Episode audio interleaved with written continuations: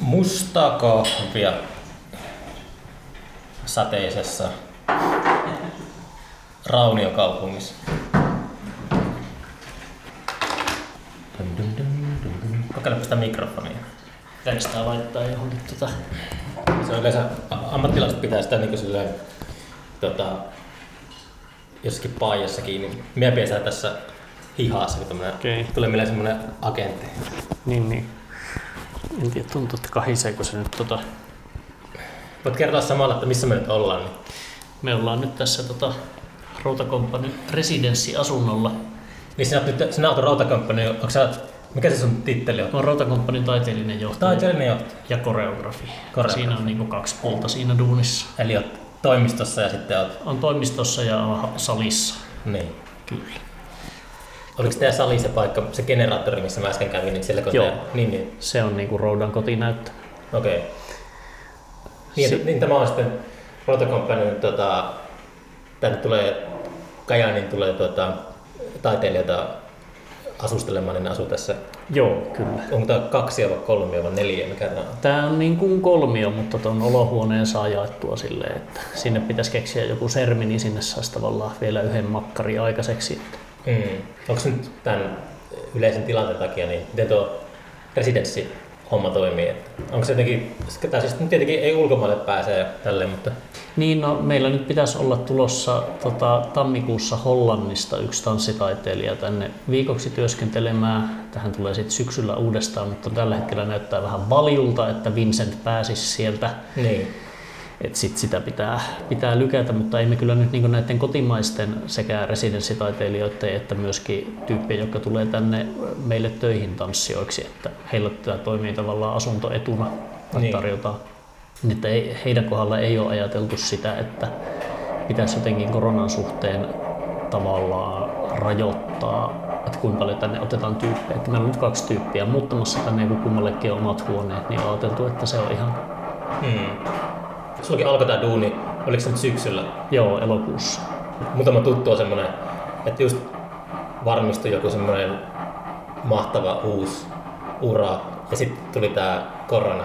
Ja sit, Onhan tässä- just semmoinen, että ei tiedä yhtään, että mihin on hyppäämässä. On tässä semmoinen kiva varjo, mutta se nyt jotenkin on ajatellut sillä lailla, että, että jos päättää, että emme mitään esityksellä aleta suunnittelemaan, niin sitten niitä ei ainakaan ole. Niin. Et kyllä mä nyt koitan suunnitella. Toki siinä on äh, siis koko ajan mielessä, että entä sitten, jos niin kun ei saakaan yleisöä sisään Mm. johonkin tilaan, että pitääkö, onko meillä mahdollisuuksia jotain julkisiin esiintymisiin tai osassa on, osassa ei. Meillä nyt muun muassa oli Veli Lehtovaara ikimetäs tuossa kauppapaikka 18, eli siis Ostarissa tuossa keskustassa. Osta, oliko siellä ostarilla, semmoinen perinteinen ostarin lava, mistä kuin missi käy? Ei, se- ei, ei ollut mitään lavaa Okei. valitettavasti, se olisi ollut hienoa tietysti. Tuommoinen siis niin kauppakeskus, että aika tyhjillään tällä hetkellä, että olisiko siellä niin pari, kolme liikettä siinä, että he esiintyi siellä sitten siinä Oliko- koko oli- tilaa käyttää. Oliko semmoisia ohjeistuksia, kun mä luin noista 70-luvun keikkailumeiningistä, että, että tota, Tapio Rautavaara oli joskus esiintynyt jossakin niin kauppakeskuksessa. Ja se oli vetänyt jonkun puolentoista tunnin keikan. Se oli massat ihmisiä katsomassa, mutta kaikki oli lähtenyt helvettiin heti sen keikan jälkeen. Ja sitten oli sen jälkeen se muutettiin se systeemi, että jos esiintyy ostoskeskuksessa, niin saa esiintyä kerrallaan maksimissa 15 minuuttia. että yleisö menee ostamaan mm. asioita. Onko toi perinne säilynyt nykypäivään asti? No ei, ole, ei ollut tässä. Ei ollut rajoitteita. Kauppapaikka 18 pitäjät olivat hyvin mielessään siitä, että sinne tulee actionia. Niin. Ja siellä kyllä kävi ihan sille miellyttävästi porukkaa sille 40 ja 60 päivänä katsomassa mm. sitä. Et tota, osa jäi ihan läpikulkumatkalta ja osa tuli varta vasten. Mutta kyllä se kauhean hyvin, etenkin se biisi, kun sen aihe oli äh, siis ikimetsä, että ne on metsässä harjoitelleen ja sitten siinä oli ääninauhe, jossa he kuvaili ympärillä olevaa metsää. Ja sitten kun se ympäristö siinä on tommonen kaikkea muuta kuin metsä, niin se oli musta oikein kaunis, mm. kaunis kombo. Mä toivoinkin veliltä, että jos se tekisi siitä joskus jatko-osa, että he niinku harjoittelisi monta kuukautta siellä ostoskeskuksessa ja kuvailisi ympärillä olevaa ja sitten se voitaisiin esittää tuolla jossain Kainuun korvessa. Veli, veli ei tähän vielä tota, silleen, tai aika diplomaattisesti suhtautu tähän ehdotukseen. Mä kävin varmaan korona-aikana ainoita ker- kertoja, kun mä oon istunut yleisössä, niin oli siellä tehdasteatterilla, kun kävin katsoa sen teidän Dilein mm. tuossa, milloin se, onko tämä kuukausi? Syys, syyskuun 11 kai se oli, joo, 9-11 oli sen tota, enskaripäivä. Oli? Joo, Oi ei. katastrofiainekset kasas. Mutta tuli istuttua siellä yleisössä just se kaasunaamarit päällä, niin se oli vähän niin kuin, tai se miettii välillä, että onko tämä nyt se, mihin hommat on menossa. Että en mm. minä niin kuin, se on niin kuin outo fiilis istua siinä. Mitä sä ajattelet tuosta, että, että niin kuin, no. Mm, no niin, että sä ollut sinne sä ollut lavalla, mutta jos mä mietin sitä, että miten niin kuin esiintyjä, kun se katsoo sinne yleisöön, niin sitten kaikki tuijottaa semmoinen kirurgimaski päällä. Se varmaan riippuu ihan tosi paljon tietenkin siitä, että minkälainen yleisösuhde missäkin esityksessä on. No ihan niin kuin sieltä katsomon puolelta mulla on se maski päässä semmonenkin olo, että tähän voisi tottua sille, että mä, mä oon vielä enemmän piilossa, koska siis mm. mä ihan henkko tykkään olla katsomossa pimeässä täysin omia ajatustani kesken ja katsoa sitä elävänä kylläkin tapahtuvaa asiaa, mutta ilman, että minun tarvii välttämättä ottaa yhtään mitään kontaktia. Että se on silleen niin kuin, henkko se passaa mulle kauhean kivasti, mutta sitten on toki esityksiä, joissa on paljon monenlaista yleisökontaktia, niin kyllähän siinä ne maskit toki, kyllähän se huomaa normaali kanssakäymisessäkin, että yritäpä jonkun tuntemattoman ihmisen silmistä pelkästään niin arvuutella sen mielenliikkeitä, että kasvoista saa kuitenkin aika paljon enemmän irti. Niin on se sitten tossakin, että jos pitäisi pitäisi koittaa katsoa, että millä sillä fiiliksellä siellä yleisössä ollaan, että mennäänkö mihin suuntaan tässä, niin varmasti hankaloittaa. Itsellä oli semmoisia ajatuksia vaan niin tapahtuma, entisenä tapahtumajärjestäjänä, että tuota, hankala kuvitella, että alkaisi järjestää mitään niin semmoista isompaa tilaisuutta, jos siellä pitää olla sillä Mm. En tiedä, en tiedä, ehkä se on nyt tottumiskysymys. En mä ollut ajatellut sitä tuolta kantilta, että ehkä siinä saa enemmän rauhaa. Ja... Mä oon ihmetellyt, että ei ole tullut vielä jotain läpinäkyviä noita kasvosuojuksia, tai onhan noita visiirejä teitä, mutta ne nyt ei. Mutta joo, on se semmoinen ekstra niin taas kerros Niin. Kahvia siis. kahvi. Joo. Check, check, check. Niin mitä, se on täyskuppi kahvia venäläinen tyyli vai? Täysi kuppi, täysi elämä. Joku tällainen sananlasku on tullut joskus vastaan, että ei saa tarjota niin kuin vajata kuppeja, se pitää olla ihan piripintaan täytetty Ai se kuppi. Onko se sitten kohteliasta? Epäkohteliasta on tarjota tämmöisiä vajaita. Ehkä. Niin mitä sä nyt niin kuin parhaillaan työstät tuolla toimistolla? Että esityskautta niin kuin silleen, että No siis se on sun työnkuva. no taiteellisen johtajuuden puolesta niin mulla on toi ensi vuoden suunnittelu ja siis ihan käytännön asioiden järjestely. Mm. Se on niin kuin se päällimmäisin kaikki perusapuraha Siis sä oot tuottaja.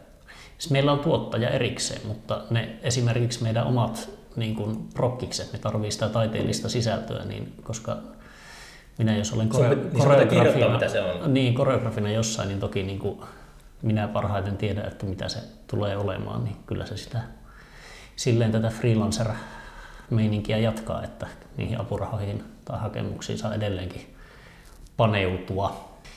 Mutta sitten toinen on, että nyt meillä aloittaa eh, ensimmäiset tanssijat, kolme tanssia, eh, Jasu Parviainen, Aino Purhonen ja Heli-Maria Latola, niin ensi viikolla he on neljä kuukautta meillä töissä. Onko se niinku opiskelijoita vai niinku... Ei he ole valmistuneet Niin, niin, tanssi, tanssiammattilaisia. Meillä oli ö, keväällä sekä Turussa että täällä Kajaanissa oli koetanssit. Siinä oli 50 hakijaa siihen prokkikseen. Ja Istuuko se semmoisen pöydän takana ja enkä istu. Audition. Ei, ei, ei, ei, ei sen, koska ei mun esityksissä ei silleen tehdä mitään tiettyä tanssitekniikkaa, vaan ennemminkin koitetaan löytää, niin kuin, että mikä ihmisiä itseensä kiinnostaa. Niin. Niin sen kaltainen audition joo, ja siinä olikin puhetta, että tota, se ei tarvi olla mikään kykykilpailu, koska se on ihan kauhea tilanne, että tässä on nyt muutama tunti aikaa koittaa näyttää jotenkin parhaita puolia. Onko sä itse käynyt koskaan sellaisessa Hollywood auditionissa? En, Et ikinä. en, en ole käynyt, että mä olin ensimmäinen koetanssi myös, mikä mä pidin koskaan. Et, et silleen mä katsoin, että tämä niin kun, äh, routapesti on myöskin mainio tilaisuus tutustua uusiin tyyppeihin, uusiin tuleviin mm. kollegoihin. He aloittaa nyt ensi viikolla, me aletaan treenaamaan sellaista kuin Harvarp parhaillaan. Ai, mikä Toistaan. Harvarp parhaillaan. Harf, varp, parhaillaan. Vähän niin kuin harhaillaan, varpaillaan, parhaillaan, mutta jätetään niistä ensimmäistä kahdesta sanasta loput pois. Ei. tämä on tulossa sitten niin tammikuun puolessa välissä ensi iltaan. Niin sitä alamme treenaamaan ja etsimään. Se keskittyy mielenkiintoon, omaan mielenkiintoon, niin heidän kaikkien omia mielenkiintoja ja miten niitä saataisiin mahdollisimman mielenkiintoisesti näkyville. Miten sä valkkasit 50 joukosta ne mieleiset sitten? Mikä siinä oli niin sille, että aika nopeasti varmaan näkee joistakin, että toi ei nyt ainakaan, tai mi- mikä toi oli niin kuin toi? No varmaan niin kuin yhtenä, tai ei varmaan, vaan onkin yhtenä selkeänä puolena on ihan puhdas intuitio, koska eihän siinä mm. mitään niin loogisia, että pystyisin Se on määrittelemään se ne ominaisuudet. Napakymppi, niin kuin se, että Niin, Niin. Ta- tavallaan kyllä. Että ihan niistä pienistä teoista, mitä siellä itse kukin teki ja liikkumisen tavoista, niin ne, että ketkä alkaa kiinnostaa. mm. Ja sitten toki kun mulla oli siinä koetanssissa jo niin kuin nämä tietynlaiset harjoitteet, mitä nytkin aletaan tekemään, minkä kautta aletaan lähestyä tätä omaa mielenkiintoa, niin että miten kukakin niistä kiinnostuu tai intoutuu tai että onko joku, joku semmoinen syventyminen heti näkyvissä vai niin. ei. Tavallaan, että ketkä tuntuisi luontaisesti olevan kiinnostuneet tästä meiningistä, mitä aletaan tekemään. Sitten siihen liittyy myös se, että yksi osa tätä duunia on, niin yksi neljäsosa siitä on semmoista omaehdotteista taiteellista työtä. Eli tavallaan kaksi tuntia päivässä kahdeksasta voi käyttää ihan just siihen, mikä itse kokee niin kuin taiteellisen kehittymisensä kannalta parhaaksi. Niin siihen koetanssiin pyydettiin joku alustava ehdotus tai niin kuin, että mikä se voisi olla, mikä, mitä kiinnostaisi tehdä sen puitteissa. Niin niitä siinä punnittiin myös tavallaan vastaavasti silleen 25 prosentin painoarvolla, että miten ne sois keskenään sitten mm. niistä ehdotuksista. Eli sellainen, ja se on myös se oma ehdotteisen taiteellisen osuus, se on suhteellisen, niin kuin, tai en mä törmännyt semmoiseen vastaavaan malliin, että toisaalta tehdään sitä tiettyä teatterin tai tässä tapauksessa tanssituotantopuljon prokkista. Mm. Sitä yhtä esitystä harjoitellaan ja sitten sitä esitetään, mutta että sen ohessa voisi tehdä ihan palkatussa työsuhteessa omaa taiteellista työtä. kun olen puhunut vaikka nuorille kulttuurituottajille, tai kun itse oli humakissa, lukeminen on tosi hyödyllistä. Mä uskon, että se auttaa niin kuin missä tahansa. Mm. Sivistää itseään, niin tulee paremmaksi tuota, putkimieheksi tai tanssijaksi. Kyllä, kyllä. Se on mielenkiintoista myös, miten äh, haastava se on omassa työssä löytää se ikään kuin itsensä kehittämis, oli se niin kuin mikä ympäristö tahansa, oli apurahalla tai ei, että löytää myös se, niin kuin sanoit, että vaikka lukeminen, että jos aikaa lukea sellaista kirjallisuutta, jonka kokisi olevan niin kuin mielenkiintoisesti linkittyvää siihen omaan tekemiseen. Mm. Ehkä se lukeminen on tavallaan yksi esimerkki siitä semmoisesta, että, että miten voi nykäistä itsensä pois jostain totutuista tavoista. Niin. Että jos on aina tottunut, että mä tällä tavalla reenaan, mä ensin lämmittelen ja sitten mä vähän kirjoitan ja sitten tanssin, niin mitä muita tapoja siinä voisi vois sit olla. Ihan vaan se oma, ää, mäpä pakitan vähän tässä mielenkiintoasiassa ja koitan saada uudelleen kiinni tästä. Äm, yksi semmoinen niin lemppariajatus taiteesta tällä hetkellä, että mitä se on, on, että se on mielenkiinnon harjoittamista vapaimmillaan. Että kun taiteessa ei sinänsä ole laitettu rajoja tai päämääriä, että mihin siinä pitäisi tähdätä, niin se on, että mikä mua kiinnostaa niin paljon, että mä alan tekemään jotakin, missä ei välttämättä tarvi olla mitään järkeä, ainakaan mitään sanallista tai tähän yhteiskuntaan liittyvää järkeä. Niin sillä se mielenkiinto mulla nyt tässä pomppii koko ajan niin kuin esille. Onko sä kiinnostunut siitä, miksi et niin kuin, tunne mielenkiintoa jotain asioita kohtaan? Että miksi sä et ole kiinnostunut vaikka Formula 1? Mä oletan, että sä ole kiinnostunut Formula 1, mutta Jännästi arvasit jotenkin oikein. minä, minä olen Formula 1 tosi kiinnostunut. Okei. Okay. Tota, no, mua paljon enemmän kiinnostaa tietää, että mistä mä oon kiinnostunut kuin että mistä mä en ole kiinnostunut. Sä oot utelias, että mit- mitkä ne syyt on, että miksi et sä tykkää jostakin. Mä voisin veikata, että niitä, mistä mä oon kiinnostunut, on aiheena vähemmän kuin niitä, mistä mä en ole kiinnostunut. Eli jos mä alkaisin käymään läpi niitä kaikkia asioita, että miksi en ole kiinnostunut tästä, niin siinä tokihan se kuulostaa jo vähän mielenkiintoiselta nyt sinänsä. Mutta en mä ehkä niin lähtisi silleen, että käytän kolme päivää nyt miettiäkseni, että miksi juuri ei Formula 1. Niin, hirveästi energiaa menee siihen Niin. kieltämiseen. Mm. Otapas nyt oli sit se asia, että mistä piti saada kiinni tämän mielenkiintoselityksen jälkeen. Muutatko sä omia niin työskentelytapoja usein? Mä koitan, koitan jotenkin pitää ajatteluni virkeänä ja ajatella ainakin uudestaan niitä ajatuksia, mitä mulla on vaikka esimerkiksi kuukausi sitten ollut. Niin. Eli se on oikeastaan muistamisesta kiinni, että koittaisi haastaa sitä, että no niin mä oon tehnyt tämmöisen niin nyt päätöksen, että tämä olisi hyvä, niin onko se nyt oikeasti hyvä vai mitä mä ajattelin silloin. Mikä on silloin kun laiskottaa, niin se on ihan tosi rasittavaa hommaa, ei yhtään jaksaisi kyseenalaistaa kuukauden takaista itseään, mutta se on monesti myös aika hyödyllistä. Jos ei muuta, niin tulee uudestaan siihen tulokseen, että hei, tämä olikin ihan hyvä edis. Mutta se on mielenkiintoinen aihe sinänsä, että ää, toi oman ajattelun tarkastelu ylipäänsä, että onko se nyt mahdollista vai eikö se ole, kun en minä voi ajatella millä tavalla minä ajattelen. Mutta että niistä jäljistä tai teoista, jos mä vaikka harjoituksissa esim. koreografiominaisuudessa pidän, niin kun mä kirjoitan paljon siitä, mitä tapahtuu ja mitä suunnitelmia on, niin ne on jonkinlaisia jälkiä, mihin tulevaisuuden minä voi tarrata ja koittaa edes katsoa niitä vähän ulkopuolelta, edes sen niin kuukauden antaman ajan mm. ulkopuolelta. Omat ajatukset ja ideat vanhenee ja niin. niihin saa semmoisen tota, objektiivisuuden ehkä. Niin, tai objektiivisuuden tai sitten sellaisen, välillä tulee ajateltua, että onko se ollut niin kuin minä, joka tämä nyt on kirjoittanut, vaikka siitä joskus se kuukausi aikaa, koska ei voi oikein enää tietää, että mitkä ne kaikki syvimmät ajatukset tässä inspiraation puskassa oli. Toi on hyvä toi, tuossa tulee mieleen justiinsa, kun sanoit tässä aiemmin, että niin tuli baarissa juttelemaan joku, ja joku, joka oli kuunnellut podcastia, niin tuli vähän semmoinen puistattava olo, että, että se tuntee nyt paremmin kuin mä itse tunnen. Siinä, että, mm. että en minä niin itse kuunnellut näitä jaksoja. Ja sitten kun näitä on niin paljon, niin sitten jotenkin, kun on tehnyt semmoisella tajunanvirta tyylillä, niin tulee ehkä paljastettu itsestä joitain asioita. Väistämättä ja sitten, paljastat. Ja sitten on silleen niin kuin, tota, tietyllä tavalla, jos on kuunnellut kaikki jaksot, niin sitten oudolla tavalla tuntee. Tuntee podcast Mikon. Niin, tai tulee sellainen olo, että tuntee paremmin kuin mä itse, itse. Ehkä sun katsi jossain vaiheessa kuunnellut ne putkeen läpi. En mä pysty.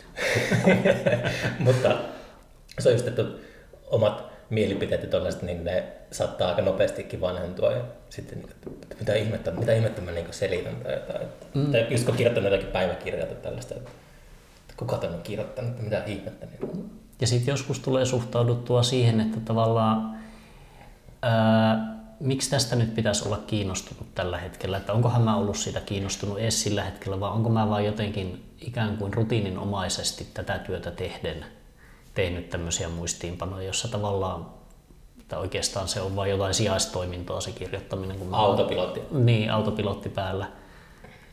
Ja siinä on aina sitten se semmoinen niin kuin, tavallaan ihan miellyttävä häiritsevä ajatus, että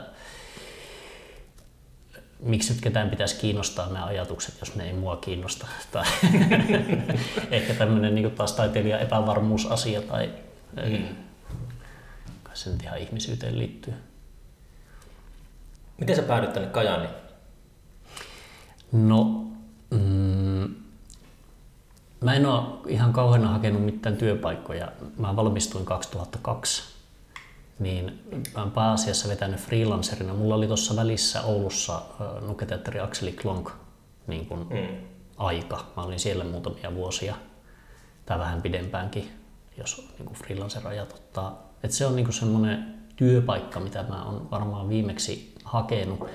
Ja sen jälkeen 2011, kun mä sieltä lähdin, niin ei ole ollut mitään. Mulla on hyvin selvästi ollut se, että oikeastaan prokkis kerrallaan freelancerina mä oon hyvin tyytyväinen mutta tämä kyseinen työilmoitus niin kuin koreografi-osuuksineen, niin se oli silleen poppa silmille, että ei kauhean tullut epäiltyäkään, ettenkö mä tätä tänne hakis. Mm.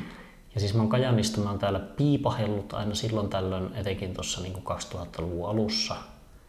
Ää, varmaan jotain Smetsia on tullut käytyä katsomassa silloin, kun hän oli täällä niin, niin. kaupungin teatterilla. Ja toki sitten niin kuin freelanceroiden niin tuolla Roudallakin tullut oltua residenssissä ja pariikin otteeseen ja esitettyä jotakin. Niin silleen tämä tuntuu ihan tavallaan kotosalta ajatukselta, tämä paikan muuttaminen Turusta Kajaaniin. Hmm. Ja sitten mä oon, äh, tai en ole koskaan niin kuin osannut suhtautua kauhean, mites, melankolisesti tai jotenkin, että voi ei, nyt minä jätän tämän kaupungin taakseni ja seuraavaa, seuraavaa kohti, vaan kun ne kuitenkin ne kaikki kaupungit, missä on asunut, eli Oulu, Amsterdam ja Turku niin kuin pääasiassa, niin ne on kaikki edelleen mukana elämässä. Niin. Että kyllä ne kaikki on jäänyt jollain lailla henkiä ja ihmisiä sieltä edelleenkin niin kuin Hmm. pyörii, niin ei ole mikään semmoinen, että nyt mä oon jotenkin pysyvästi muualla kuin Turussa tai Amsterdamissa tai Oulussa. Käykö sä usein Amsterdamissa? Mulla on ollut semmoinen niin about kerran parissa vuodessa tahti. Nyt me on te- ollaan tekemässä tota, entisen luokkakaverini Vincent Verburin kanssa niin ensi syksyksi esitystä. Niin, niin viimeksi kävin tammikuussa siellä. Asuuko sä ihan kantakaupungissa siellä vai missä? Öö, mä, anteeksi minä, Niin. Mä, silloin kun mä opiskelin siellä, niin mä asuin ihan siinä keskustan länsikyljessä Nassaukaadella. Se on kiva kaupunki. Tota, se on hankala niin kuin... Itse asiassa mulla on ollut hirveän ikävä sinne nyt, kun ei päässyt. Mä just tuossa ystävien kanssa viesteilin, että nyt tekisi hyvää pitkä viikonloppu Amsterdamissa. Mm. Mutta äh, sillä on vähän semmoinen maine, kun sinne menee eka kertaa, niin se on just semmoista sekoilua ja sellainen kännisiä brittituristeja ja semmoisia polttariporukoita, mutta, Joo, niitä sillä, kyllä oli aika paljon mutta kun sillä viettää vähän enemmän aikaa, niin siellä on oikeasti kiva sydän sillä kaupungilla. Oo, niin mä tykkään siitä kyllä niin kuin teatteri- ja tanssitarjonnasta, mitä siellä on, kun siellä on ainakin silloin täplitti kaikki pikkuteatterit, etenkin siellä vähän keskustaa ulkopuolella. Niin. Toivottavasti sinne pääsee vielä joskus. Toivotaan, olisi ihan kiva päästä keikalle esim. sillä esityksellä, mitä syksyksi tehdään, niin myös sitten Damissa se ainakin olisi Mm. suunnitelmissa. Miten sun kalenteri on, kun tosiaan sunkin duuni on sellaista, että pitää ajatella pitkälle tulevaisuuteen, niin mitä, niin kuin, miten kauan sun kalenteri ulottuu tällä hetkellä? Kaikki on niin kuin, tietenkin epävarmaa. No, tämä mun ö, työsoppari on kolme vuotta kautta viisi vuotta, eli siinä on siis niinku kahden vuoden jatko, Mm. mahku, niin mä oon oikeastaan nyt niinku ajattelen silleen tämän kolmen vuoden ajalle, että siinä on semmoinen niinku laajin jonkun sortin, mitä voi kalenteriksi ajatella, mutta kyllähän se toi niinku, ensi vuosi on se semmoinen ihan konkreettisesti siellä jo, ja sitä seuraavaa 22 alkaa itseään tunke, tunkemaan sinne niinku ihan merkinnöiksi. Niin. Ja montako niin showta on niin vuoden aikana teillä? No mä oon ajatellut silleen, että jos mä oon täällä puolipäiväisenä koreografina, niin omia esityksiä on 1-2. joo. Ensi vuonna niitä on jotenkin sattuneesta syystä kaksi ja puoli tai kolme, vähän miten laskee, kun on tuo yhteistyö just sen Vincentin kanssa, että se me Mm. tehdään yhdessä.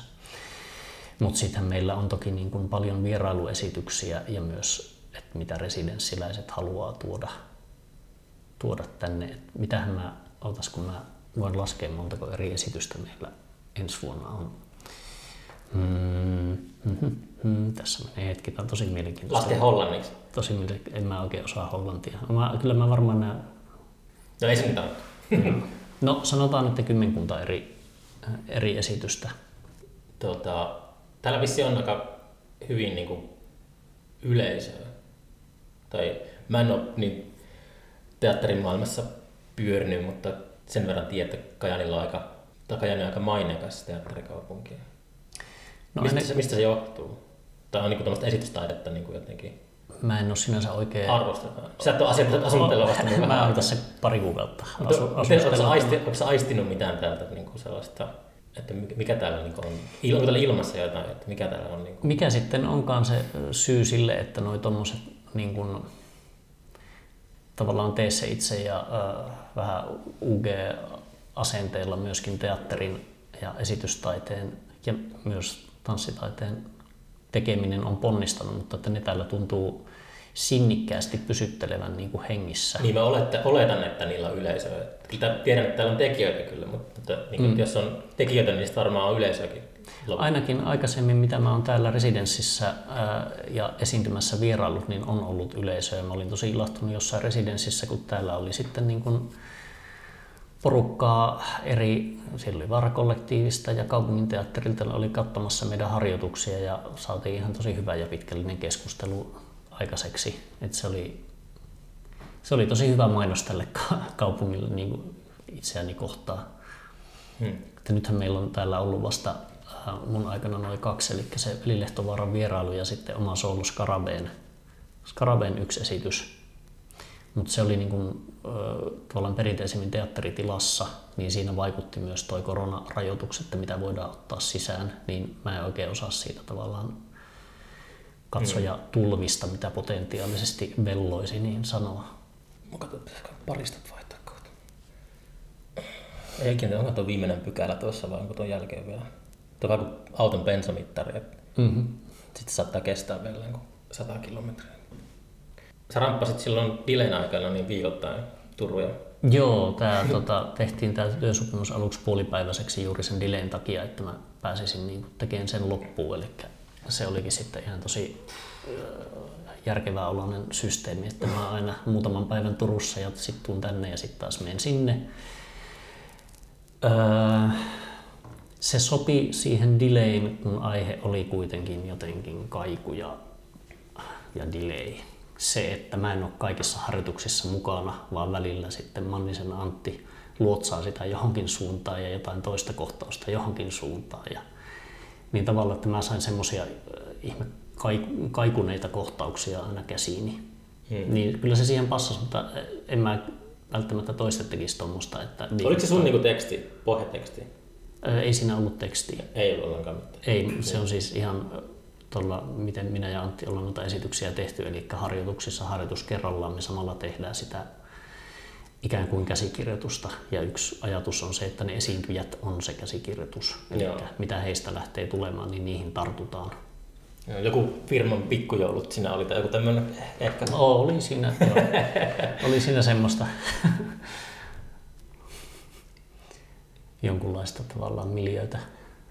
Mutta siinä oikeastaan yht, samalla tavalla kuin mitä selitin tuosta Harvard parhaillaan sitä, että mikä on esiintyjien, niiden ihmisten omat mielenkiinnot sekä esiintyjinä että ihmisinä, niin siinä myöskin. Ja pari prokkissa taaksepäinkin, niin tämä tuntuu nyt olevan tämmöinen jatkuva, jatkuva juttu. Siihen liittyy vähän semmoinen, että jos mä oon, mulla on mennyt sille, että mä oon aina jotakuinkin, ää, joka toinen juttu on oma soolo, teen itselleni oman soolon, missä esiinnyn, joka toinen on ryhmäbiisi, missä en ole näyttämöllä.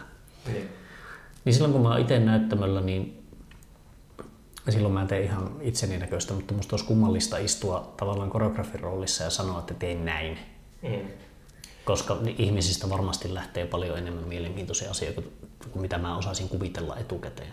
Siis erosko ne esimerkiksi Dileen esitykset toisistaan? Eros, joo. Okei, okay. niin että se oli silleen, joo joo. Kyllä siinä on se semmoinen, se meni aika lailla niin, että me luotettiin siihen, että ne kaikki teot, mitä siellä kukin ihminen, jos ajattelee, että kaikki, se on niin kuin kaikkien oma soolo, seitsemän ihmisen soolo, mm. se esitys, niin tapahtuu yhtä aikaa. Että sinne väistämättä täytyy löytyä niille keino velloa siellä toistensa lumassa, niin, niin. että kukin saa tavallaan tilaa.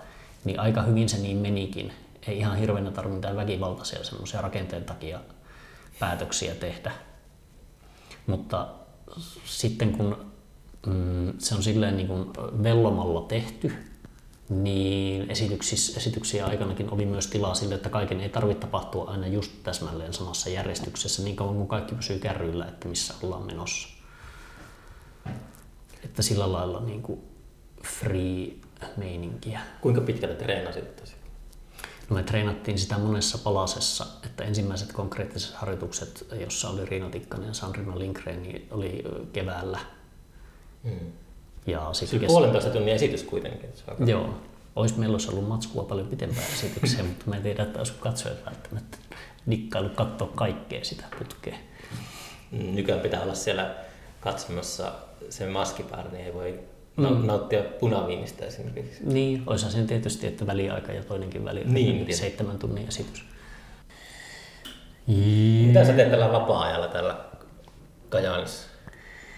Mm, tällä hetkellä jotenkin ehkä mennyt asettuessa, ei ole vielä, mä asun tuossa siis ihan suht, suht vieressä, Paarikujan lähellä. Vaarikujan lähellä, kyllä.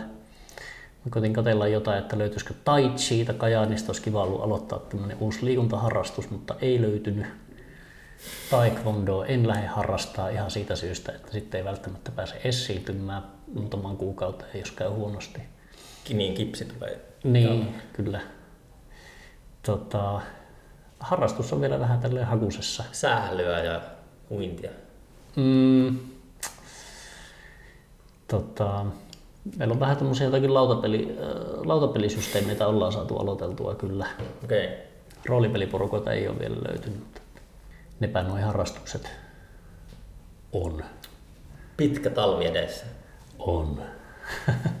Oliko toi delay, äh, onko sä käynyt katsoa jotakin aiempia esityksiä, vaikka mitä minä ja Antti ollaan tehty, tai Onko mä nyt käynyt katsoa yleensä? Mä just sanoin, että se joskus, että varmaan ainoa, ainoa kerta, kun käy aina teatterissa, niin katsoa jonkun teidän. niin, niin. hyvä. Olen mä nyt, nyt on ollut suunnitelmista, että mä katsoa Turun kaupungin teatterissa sen Konan homman. Joku, Aivan. Mut, mut ylipuhuttiin, että se pitää mennä katsomaan. Joo, joo. Mä olin ihan innossani siitä, kun kuulin, että nyt tulee Konan näytelmä, mutta sitten se onkin joku komedia, niin Ai jaa. tota, Mua kiinnostaa siis se Conanin, sitten kun mä kertoo siitä Conanin kirjoittajasta, kun se on jossain määrin kiintoisa hahmo, se Joo. Howard. kyllä. Mutta voihan sen tietenkin ryssiä teatterin lavalla.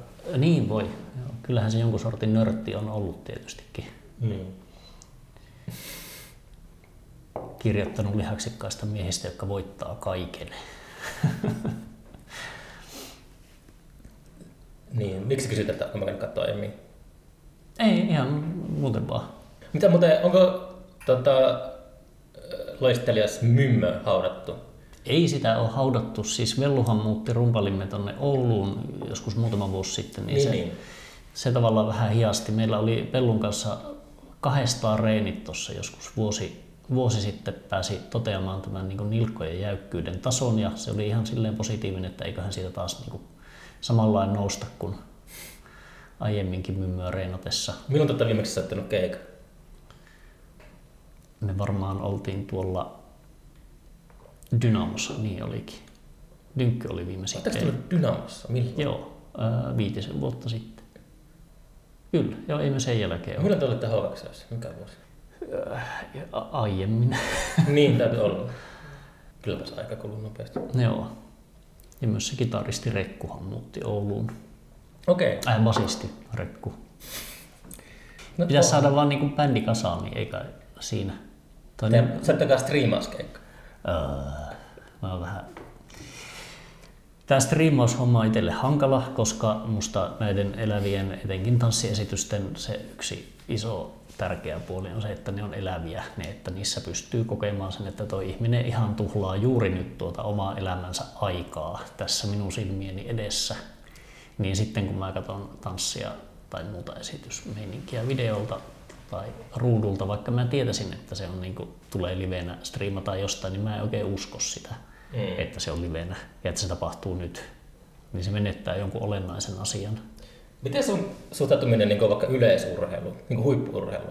Tai eikö niin joku keihä heittää tai aitajuoksija, niin se on niin kuin, silleen, kehollinen ja se niin kuin, tiedätkö, On, on. Ja ja siis, siinä on olisi lähellä jotakin tanssia parhaimmillaan. joo, kyllä mä sen pystyn tuolle ajatuksellisesti yhdistämään kyllä. Ja onhan se ihan täysin järjetöntä. Ei kenenkään tarvi, en tiedä onko koskaan tarvinnut heittää keihästä niin jonnekin saametrin päähän.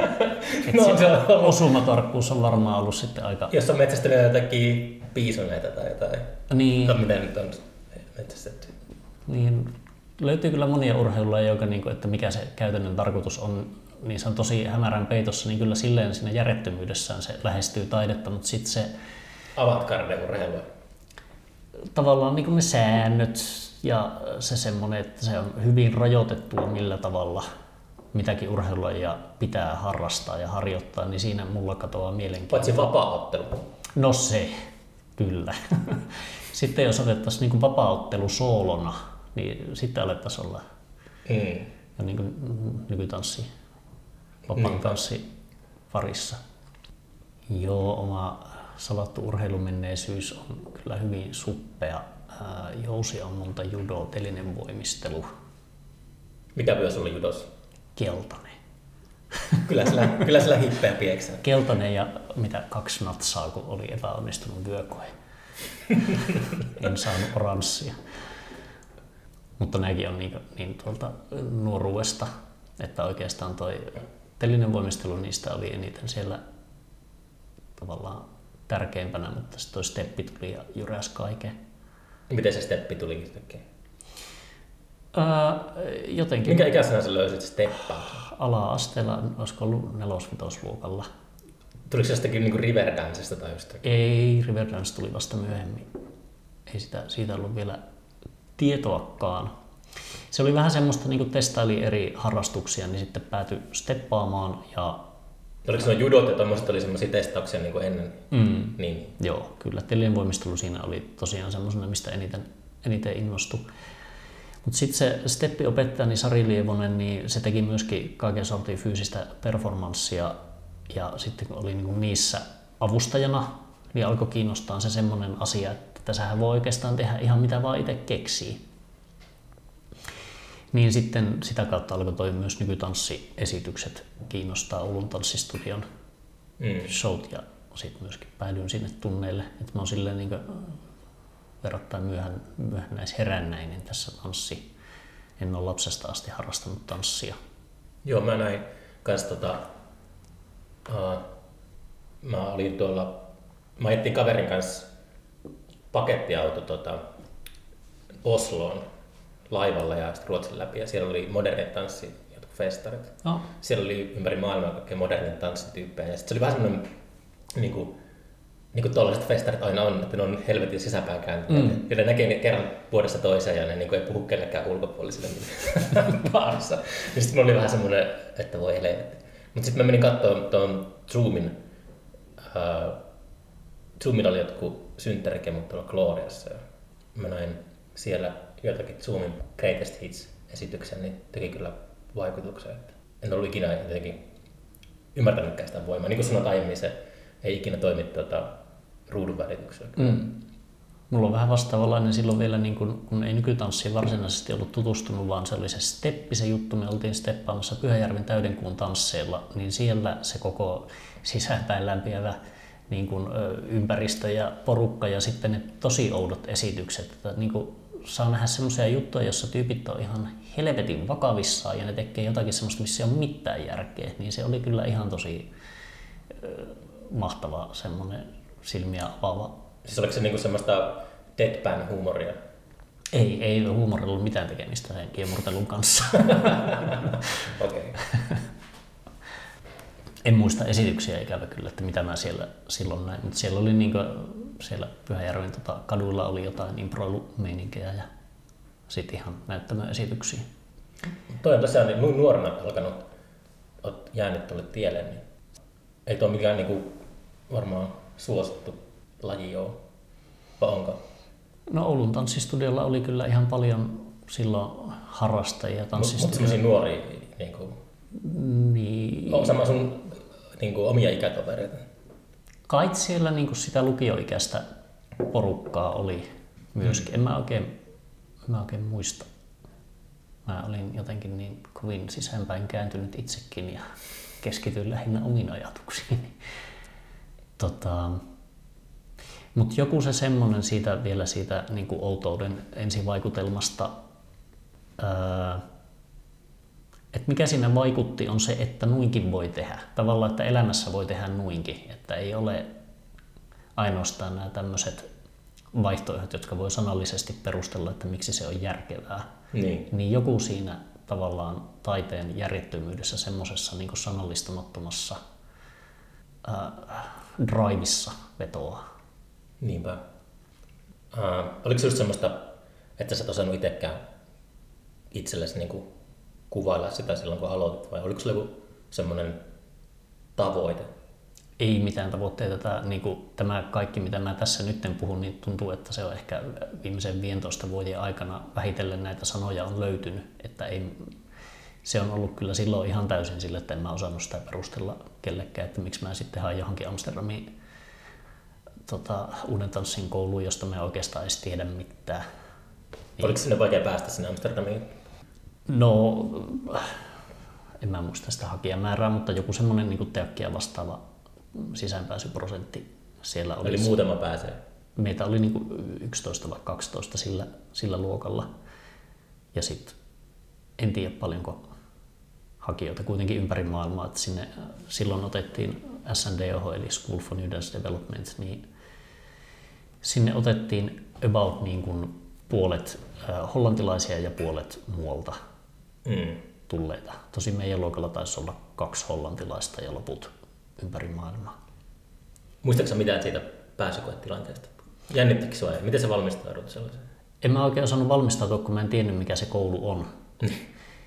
tota, aluksi oli jotain kontaktiimprovisaatiota, jota nyt oltiin tehty tuolla tanssistudiolla, niin se oli sille ymmärrettävää, että tässä nyt sitten vellotaan näiden tyyppien kanssa.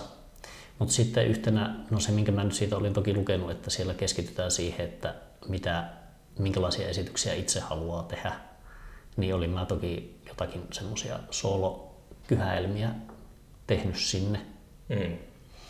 Mutta tavallaan niin kuin siitä tanssipuolesta, että mitä uusi tanssi tarkoittaa, niin eihän mulla siitä ollut mitään käsitystä. Se on ihan, ihan summassa. Mikä oli sun eka sooloesitys? jos niin kuin nykytanssi sooloesityksestä puhutaan semmoisesta, minkä ihan itse tavallaan tuotinkin, niin ty, ty, ty, ty, ty, niinkin hieno nimi kuin Kertomus sinusta. Kertomus sinusta. Kertomus sinusta. Taisi olla vuosi 1995.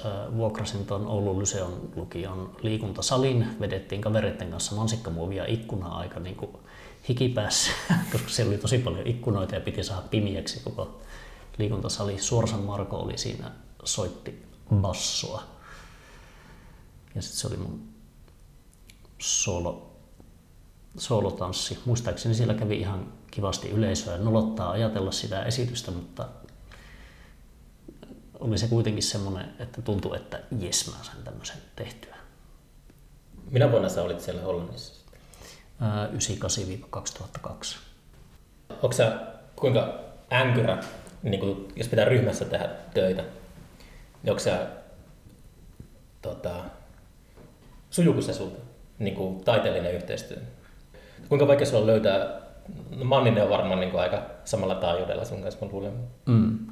Mä en tommosia niin kuin, tavallaan kollaboraatio juttuja enää ole ihan kauheana tehnyt. En aikaisemminkaan kovin paljon, siis semmoista tavallaan ns, että tasa-arvoisesti keskustella, että minkälaista esitystä tehdään, koska se on ihan tosi vaikeaa, kun mm. sitä ei oikein osaa sanallistaa itsellekään, niin sitten koittaa sanallistaa jollekin toiselle, että miksi näin. Niin tuon Mannisen Antin kanssa se jostain syystä toimii ihan hyvin. Ja sitten Maija Reetta Raumannin kanssa ollaan tehty myös muutama esitys tuonne niin. Kutomolle. Niina Reinallin kanssa tehtiin Chasing Butterflies in Unequal Time tuossa viime vuonna ja sekin oli tosi kiva, mutta me ei myöskään juteltu juuri mitään tavallaan se, että me vaan jorattiin. Ää, ja sitten nyt tätä änkyryyttä tässä kun mietin, niin tanssijana mä oon huomannut olevani kehno siinä, että mä haluaisin jotenkin vaikuttaa siihen, että mitä siitä esityksestä on tulossa, niin jos mä oon sellaisessa prokkiksessa, jossa mulle sanotaan, että teen näin ja teen näin, niin sitten mua ei kiinnosta se, niin musta tulee tosi huono tanssia. Niin mä en ole tehnyt sitä tavallaan tanssijan työtä kauhean paljon. Siis miten, miten huono tanssia? Tuleeko semmoinen jäykkä rivisotilas? Ja... No ei, kun se, että jos mielenkiinto lopahtaa, niin ei siinä sitten niin kuin Ihan... Milloin sä viimeksi ollut sellaisessa produktiossa, että sä oot ollut siellä? Ai silleen niin kuin vastentahtoisesti. Käskytettävänä? No on siitä onneksi jo varmaan niin kuin, joskus 2007 2008 jotakin semmoista. Hmm. Siis viimeksi mä oon ollut tanssijana Liisa Pentin, äh, mikä tämä esityksen nimi olikaan? Je, Jouks. Joo, missä oli Anna Torkkili ja Ramonin Maija. Hmm ja minä. Mutta kyllä se, niin kun se lempijuttu tässä on ihan se itse tekeminen. Mm. Mä tykkään ihan tosi paljon siitä koko suosta, mihin saa upota, kun alkaa miettimään, että mitäs kaikkea tässä esityksessä voisi tapahtua ja millä lailla näitä, mitä nämä ihmiset mulle tarjoaa tai haluaa tehdä, niin miten niitä voisi sijoitella tonne ja miten rytmitys menisi. Ja mä tykkään olla ä, oma kohdeyleisöni. Mä ajattelen tosi itsekkäästi sillä lailla, että ainoa tyyppi, jota mä voin ajatella katsomossa on minä, koska kaikkien muiden ajatusmaailmasta mä tiedän vielä vähemmän. Niin. Eli mä teen ne jotenkin päätökset ihan itteni kannalta ja sillä perusteella voi luottaa, että se voi upota johonkin toiseenkin. Niin se niin itse itseni kohde yleisönä oleminen on kyllä lempi harrastus tässä työn, työn ohella. Tuntuu, mm. että se on ihan tosi iso bonus, että saa päivästä toiseen katsoa koko ajan uusia esityksiä, eli niin kuin harjoitusvaiheessa samaa esitystä uudestaan ja uudestaan eri puolilta. Ja... Niin siitä mä pidän paljon. Vahva luotto omaan intuitioon.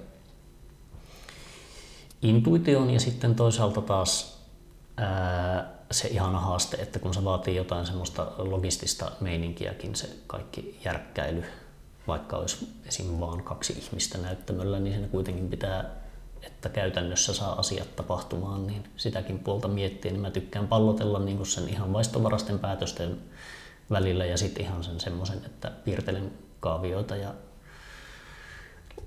teen janoja, että miten mä etenee. Jossa, jolla ei välttämättä ole niin kuin mitään oikeaa väliä, mutta muuta kuin se, että mulla on semmoinen tuntu, että mä pystyn miettimään tätä eri puolilta. Miten sä oot nyt sopeutunut sitten tähän ää, johtajuuteen, että sun pitää, pitääkö sun kirjoittaa niinku sellaisia apurahahakemuksia, jotka on tunnetusti aika, aika niinku rasittavia? No apurahanomuksia mä oon kirjoittanut ihan siitä vuodesta 2002 niin lähtien. Sä, sä, niin kuin, mä oon freelancerina. Niin, niin, että sä oot, niin totta kai tuttu maailmassa. Silleen se on tuttu. Kun sehän on just on sellaista, kun itse on taas kohdannut pitkästä aikaa, niin se just pitää selittää se, mitä tekee, niin se on aika... Uudestaan ja uudestaan vuodesta. Se on hankala. Mm, kyllä oikeastaan mahdotontakin. Pitää sitten omaksua sellainen kieli, semmoinen virastojargon melkein, että ja se on, tulee semmoinen likainen olo, kun niitä tekee niitä tekstejä. Mm, kyllä. Tämä on nyt tietenkin semmoinen niin kuin kaivon kanssa, minkä aukaisee tämä apurahahakemukset, mutta tota, on siinä se vielä, että jos olisin vaikka kirjailija ja hake, hakisin apurahaa semmoisen sanalliseen työhön, no teksti, työhön, niin se tuntuisi jotenkin helpommalta. Mä en tiedä, onko se. Onko kirjailijalla omat ongelmansa apuraha-anomusten kanssa, mutta sitten kun mun, Ihan varmasti on. mun alani on niin kovin sanaton. Mm. Tai että miten ei tanssia voi ää, pukea sanoiksi, vaan se pitää tanssia. Niin mitenkäs mä sen nyt siihen apuraha-anomukseen sitten kirjoitan? Niin se on kyllä semmoinen haaste, että välillä tuntuu tavallaan, että se on mutta mm. sitä mä ehkä haen, että kun sä oot tehnyt niin kauan niitä, niin onko se, se, on, onko se tullut niin vuosien myötä helpommaksi se, onko se, lähteekö se aina niin kuin sitä nollapisteestä, se on aina yhtä helvettiä niin alkaa tekemään? No miten sen ottaa? Se on sillä tavalla tullut helpommaksi, että joo, kyllä mä pystyn kirjoittamaan apuraha-anomuksen, mutta sitten kun miettii, että kuinka suuri se onnistumisprosentti niissä on, niin sitä voi epäillä, että onko se tyyli, millä mä niitä kirjoitan nyt välttämättä se oikein. niin. Ja kun Suomen apurahasysteemissä ei ole mitään palautemahdollisuutta, mikä on ihan ymmärrettävää jo niin kuin mm. vaikka Suomen valtion resursseilla, mitä kulttuuri laitetaan, että eihän siellä nyt aleta sanomaan, että miksi et saanut. Mm. Toisin kuin esimerkiksi Hollannissa, jossa saa palautetta niistä hakemuksista, vaikka ei saisi mm. apurahaa.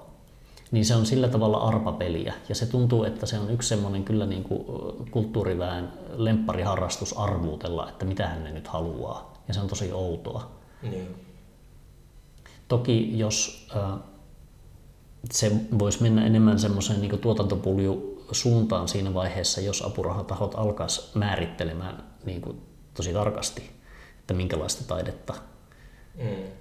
Mutta kyllähän ne tekee sitä tälläkin hetkellä. Kyllä siellä jonkunlainen valinta on jo siinä, että mikä raati vaikka milloinkin päättää asioista. Niin. niin.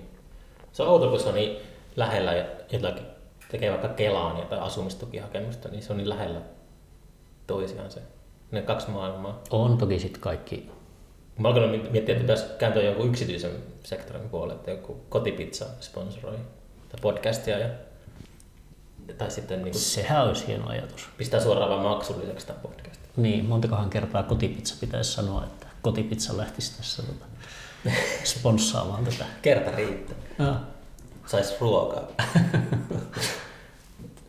pizza per kotipizza mainittu. Joo, mutta on myös tullut jo vuosia sitten selväksi, että kaikki nämä sekoilut, mitä itsekin tekee, niin niitä tekee, vaikka ei niistä mitään taloudellista hyötyä saa. Niin joskus on tullut joku palkka tai jotain, mutta ja ei se niinku ole sitä omaa ojasta kaivaa koko ajan. Joskus Sepä- pitää mennä ehkä luovuttaa ja mennä tehtaaseen töihin, mutta ei sitä itse niin kuin en ole ikinä olettanut, että jotenkin rikastus Mm. sillä, mitä tekee. Se ei ole semmoinen sateenkaaren päässä odottava aarre, niin ei ole ollut, ei ollut semmoista suunnitelmaa koskaan, että se kaikki päättyy sinne. Ei, ja se on varmaan siis, Päättyy onnellisesti, taloudellisesti onnellisesti. sehän on myöskin iso ongelma siinä koko rahoituksessa, että kun niin paljon ihmiset tekee ilmaiseksi, ja mä ymmärrän ihan tosi hyvin sen, että tehdään ilmaiseksi, koska Mm. en ole ikinä tehnyt niin, että en saanut rahaa, enpä tee tätä esitystä, Niin. niin kun sitä, siinä, siihen sisältyy niin paljon ilmastotyötä tähän koko alaan, mutta siis Mutta itse tarkoitti vaan sille, että, että niin kuin, ei mulla mitään sitä vastaa, että jos menestyy. Että niin jos, mm. se pitää jotenkin omilla ehdoilla tapahtua, että, että kyllä mun CV riittäisi siihen, että mä menen jonnekin tapahtumaan rivituottajaksi ja mä nakutan sille tämän palkkaa. mm. Mutta en mä silti halua tehdä sitä. niin. Että pitää löytää joku oma, oma reitti. Mm. Onko sulla se niin kuin oma, oma reitti tai se, että omilla ehdoillaan menestyä, niin kulkeeko se tavallaan apurahojen ulkopuolella se asia vai? No nyt minä olen hakenut tällä podcastilla apurahaa. Okei. Okay. Terveisiä vaan sinne. Älkää kuunnelko jaksoa numero 47. Onko näitä niin paljon? Tämä on varmaan 130. Okei. Okay. Kiva, että kuunnellut. Mahtavaa. Mä en ole elämässäni kuunnellut vielä yhtään podcastia, mutta ehkä voisi aloittaa tässä. Aloita omasta jaksosta. Ei, ehkä siitä. Juu, mutta kyllä mä nyt, nyt tota pistin, tai on parhaillaan tekemässäkin tässä tällä syksyllä, että voisi hakea. Mutta sekin on just, että mä haluaisin vaan niin linkata nettisivut, että tuossa on 130 jaksoa podcastia erilaisten tyyppien kanssa ja antakaa rahaa. Aivan. Mä mietin sellaista, että pitäisikö mun palkata joku kulttuurituottaja, opiskelija, provikka meiningillä, että kirjoita mun hakemukset ja saat sitten jonkun niin kuin sataisen Mm. tai jotain tuommoista, kun en mä pysty tekemään hakemuksia. Onhan niitä Suomeenkin on ilmestynyt niitä tavallaan tuottajafirmoja, että No ne palvelee freelancereita Helsingistä löytyy. En ole kuullutkaan. Kyllä. Ei tule nyt nimiä mieleen. Mutta joo, se, että tota, läväytät 130 podcastia sinne apuraharaadille, niin kuunteleeko joku ne vai riittääkö se määrä, että ne tsekkaat, että joo, on näitä oikeasti 130 täällä. Niin, se on hyvä kysymys. pitääkö niistä kirjoittaa jotain? Hmm. En tiedä, se jää nähtäväksi, mutta jotenkin tuntuu, että ei jaksa sen enempää nähdä vaivaa. Mutta Mm. sitten se on ihan kans, en tiedä tuleeko sieltä mitään. kun ei pelaa sitä peliä, niin sitten ei, niin kuin, ei Se on mielenkiintoista. Kukahan se sanoi? Se oli varmaan tuo Fredenbergin Mikko sanoi, että kun on se itse niin kuin taidetyö, se mistä niin kuin nauttii ja tykkää ja kokee olevansa hyvä, Mm. että miten mukava sit olisi tehdä se niin kuin kahdeksan tuntia päivässä Mm. esimerkiksi. Mutta sitten kun siitä about puolet, ellei vähän enemmänkin, ole sitä tavallaan tuottajatyötä, missä välttämättä kaikki taiteilijat eivät ole kauhean hyviä, eivätkä nauti siitä, Mm. et puolet duunista on semmoista, missä on tosi huono. Niin onhan se outo, outo tilanne. Niin. Mutta sä oot varmaan aika kertaa sun uralla niin kuin tilanteessa, että sulla on palkallinen loma. On ollut joskus aikaisemminkin. Onko? On esimerkiksi siellä Akseli Klonk aikoina on ollut palkalliset, Okei. Okay. palkalliset lomat. Mutta ei, se, ei niitä ihan kauhean montaa ole. Se olisi kiva, se olisi kiva ajatus, että pääsis lomalle joskus. Niin, semmoista ei ole ollut niin kuin Hmm. pitkään aikaa. TE-keskus. Kela. Valtioapuraha. Mm. Onko teillä olemassa joku semmoinen mm, oma termi tolle tyylille, mistä sä puhut? Että näyttelijät vie sitä tarinaa eteenpäin. Että onko se, niinku, onko se semmoinen niinku maailmalla tehty tuommoista paljon? No, kyllä niin kuin, ö,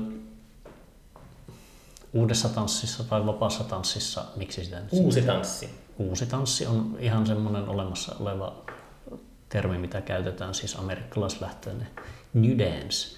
Miten se eroaa nykytanssista? Mulla tämä tota, taidegenrejen määrittely ei ole myöskään kiinnostanut ihan hirvittävästi koskaan. No ne on kaikki vähän semmosia, mitä aina on, että mikä on se uusin mm. juttu, että sitä aletaan sanoa, että me tehdään tätä the new thing. Mm. Ja sitten se on semmoinen määrittelemätön möykky, kun joskus niin muutaman kymmenen vuoden päästä joku taidehistorioitsija määrittelee sille rajat. Niin, niin. nämä nykytanssi ja uusi tanssi, nämä on vähän semmoista soppaa mun mielestä vielä. Että mä en tiedä, että pystyykö niitä jotenkin täsmällisesti rajaamaan. Mutta ehkä niitä yhdistää se sellainen tota, no, postmodernismi siitä uudessa tanssissa, siitä ollaan jotenkin menty eteenpäin jo. Ja tietynlainen... Miten postmodernismista mennään eteenpäin? Hylkäämällä se kaikki asioiden palasiksi pistäminen ja äh, olemalla välittämättä siitä tavallaan, että haluan tehdä postmodernia taidetta. Mm. Mm, Mutta se tietynlainen vapaus, tai mitä minä näen vapautena, joka ehkä joku 30 vuoden päästä sanoo, että kylläpäs Järvenpää on ollut tosi rajoittunut tässä tekemisessään, niin kyllä siihen liittyy se niin kuin esiintyjälähtöisyys tai tanssijalähtöisyys ja oma liike. Ihan niin kuin arkiliikkeestä lähtien kaikki meistä kävelee eri tavalla niin se on jo yksi semmoinen lähtökohta, että miksi meidän kaikkien pitäisi sitten siellä näyttämöllä kävellä tosi samalla tavalla. Kiinnitätkö huomiota toisten ihmisten ruumikieleen? Kiinnitän. Kiinnitän? Kyllä, kyllä, kyllä. Ihan vaikea päästä irti siitä tavallaan ammatillisesta silmästä välillä, kun katselee kaupungilla ihmisten kävelevää. Ja... Oh, wow. Toivottavasti mä en ole ikinä niin kuin yhtään kiinnittänyt huomiota. katsoo vaan, vaan tota, katse asfalttiin. Niin, niin, omat varpaat. Niin silleen se on, kyllä sieltä jo niin kuin Amsterdamin koulusta tuttu se semmoinen ajatus ja hoksaaminen, että kauhean kiva saada tämmöisiä lahjoja niiltä esiintyjiltä, joita mä en itse olisi voinut tavallaan ehdottaa niille, että teet tuommoista. Että ei se koreografin tehtävä ole olla se, joka keksii kaiken ja sitten opettaa sen niille esiintyjille. Se on ihan, tuntuu tosi tunkkasen vanha-aikaiselta ajattelulta mm. ja myöskin semmoiselta hedelmättömältä. Että... Omaksuksa niin ihmisiltä? Mitä, näet, sä näet kadulla tyyppi, joka kävelee hassusti, silly walk tyyppi, mm. niin sä niin kuin, otat sen sitten sä menet himaan tai työhuoneelle ja sitten treenaamaan sitä kävelyä tai ja... En mä varmaan niin konkreettisesti, mutta kyllä niitä varmasti jää niitä semmoisia jotain ihan fyysisiä tyyppejä mieleen. Tuo on tosi kuumottava ajatus, että joku, tar- en tarkkaile joku, joku, joku tarkkailee silleen, oikeastaan sille samalla tavalla siihen liittyy se, että jos se tyyppi, joka kävelee jotenkin vähän vinossa, niin kävelee jonkun näyteikkunan ohi, niin siinä on jo semmoinen näyttämöllinen asia. Mm. Että semmoisia minifiiliksiä tai hetkiä painuu mieleen ja sitten ne pulpahtelee jotenkin erinäköisinä myöhemmin ulos tuossa työssä. Äh, Rautakompanilla varmaan jotkut nettisivut, jos kuuntelijat haluaa käydä tsekkaamassa, mitä teillä tapahtuu täällä. Joo, taitaa olla. Onko sulla henkilökohtaisia? Ei ole henkilökohtaisia. Rotacompany.fi. Joo. Joo. Tai ei ole henkilökohtaisia. En ole saanut koskaan aikaiseksi. En miettinyt, olen tätä vuodesta 2002 asti. Tai en ehkä ihan sieltä 2005 lähtien varmaan miettinyt, että tässä on nettisivut aikaa. Onko mitä niin sulla tuota, ruudun välityksellä, pystyykö ihmiset YouTubesta käydä tsekkaamassa jotakin esityksiä? Eikö My, mymmöstä löytyy. Mymmöä pitää suositella kaikille. Se on tuota, ihan mm. tuota, upea orkesteri. Toivottavasti se nähdään vielä lavalla joskus. Kyllä siinä on. Olisiko Aperti H2-keikalta joku pätkä olemassa jossakin? Uh, se oli se, tota, mikä se autotallilava. Joo. Kyllä on sieltä joku pätkä netissä. Niin mä muistelisin, että joskus olisi tullut vastaan. Mm. Onko Mymmö tehnyt levyä koskaan? Äänityksiä? Joo, kyllä me äänitettiin ja on niitä jotain tuolta netistä löytyykin. En tiedä mistä. Me ihan kiinnostaa, kun se on kyllä niin livebändi kuin Oh, olleen voi, mutta sitten On, miten se sen mulla- saa siirrettyä äänitteelle sen. se oli mulle hankaluus kyllä niissä äänityksissä juuri tämän tajuaminen, että Hmm. mitä me täällä tehdään, että miksi me olla keikalla. Sä et halunnut äänettää sitä. Ei mulla mitään sitä vastaankaan ollut mielenkiintoinen kokemus, mutta tota, ei se jotenkin ominta ole tallenteiden tekeminen. Olitteko te jossakin ihan niin oikeassa studiossa vai ihan Ää, tajettiin olla tuolla Nenosen Timo jossain oikeassa studiossa? Mutta tota, ähm, tuleekaan vielä mieleen jotakin, mistä mua vaan aina jää ihmetyttämään se, kun taiteilijoita ja urheilijoita kyräily. Se, Ei vaan kyräilytytä siinä mikään muu kuin se joku machokulttuuri, mikä liittyy no sehän se on niinku, siihen. se, Se, se, tavallaan se on ihan turha. niin, tässä tulee, se tulee jostakin sieltä yläasteella ehkä jakautuu, niin kuin, on just nörtit ja atleetit, ja sitten mm. se on semmoinen kahtia jako, ja sit se, se ei pitäisi olla ehkä niin, mutta minkä sitten Sitten sit jää elikäiset raunut. Mm. Joo, mä olin kyllä koulussa aina tosi huono joukkuepelaaja. Mä olisin joka seisoi siellä jossain mahdollisimman peränurkassa. Pesäpallokentän takaa. Joo, kyllä. Koppari. Kappaspallo pomppii vissiin tänne päin. Mutta tuota, juu. Eipä tässä sen kummempaa, että Joo. ää, kiitoksia ää, vierailusta podcastissa. Kiitos tästä. Nähdään taas. Nähdään. Moi. Moi.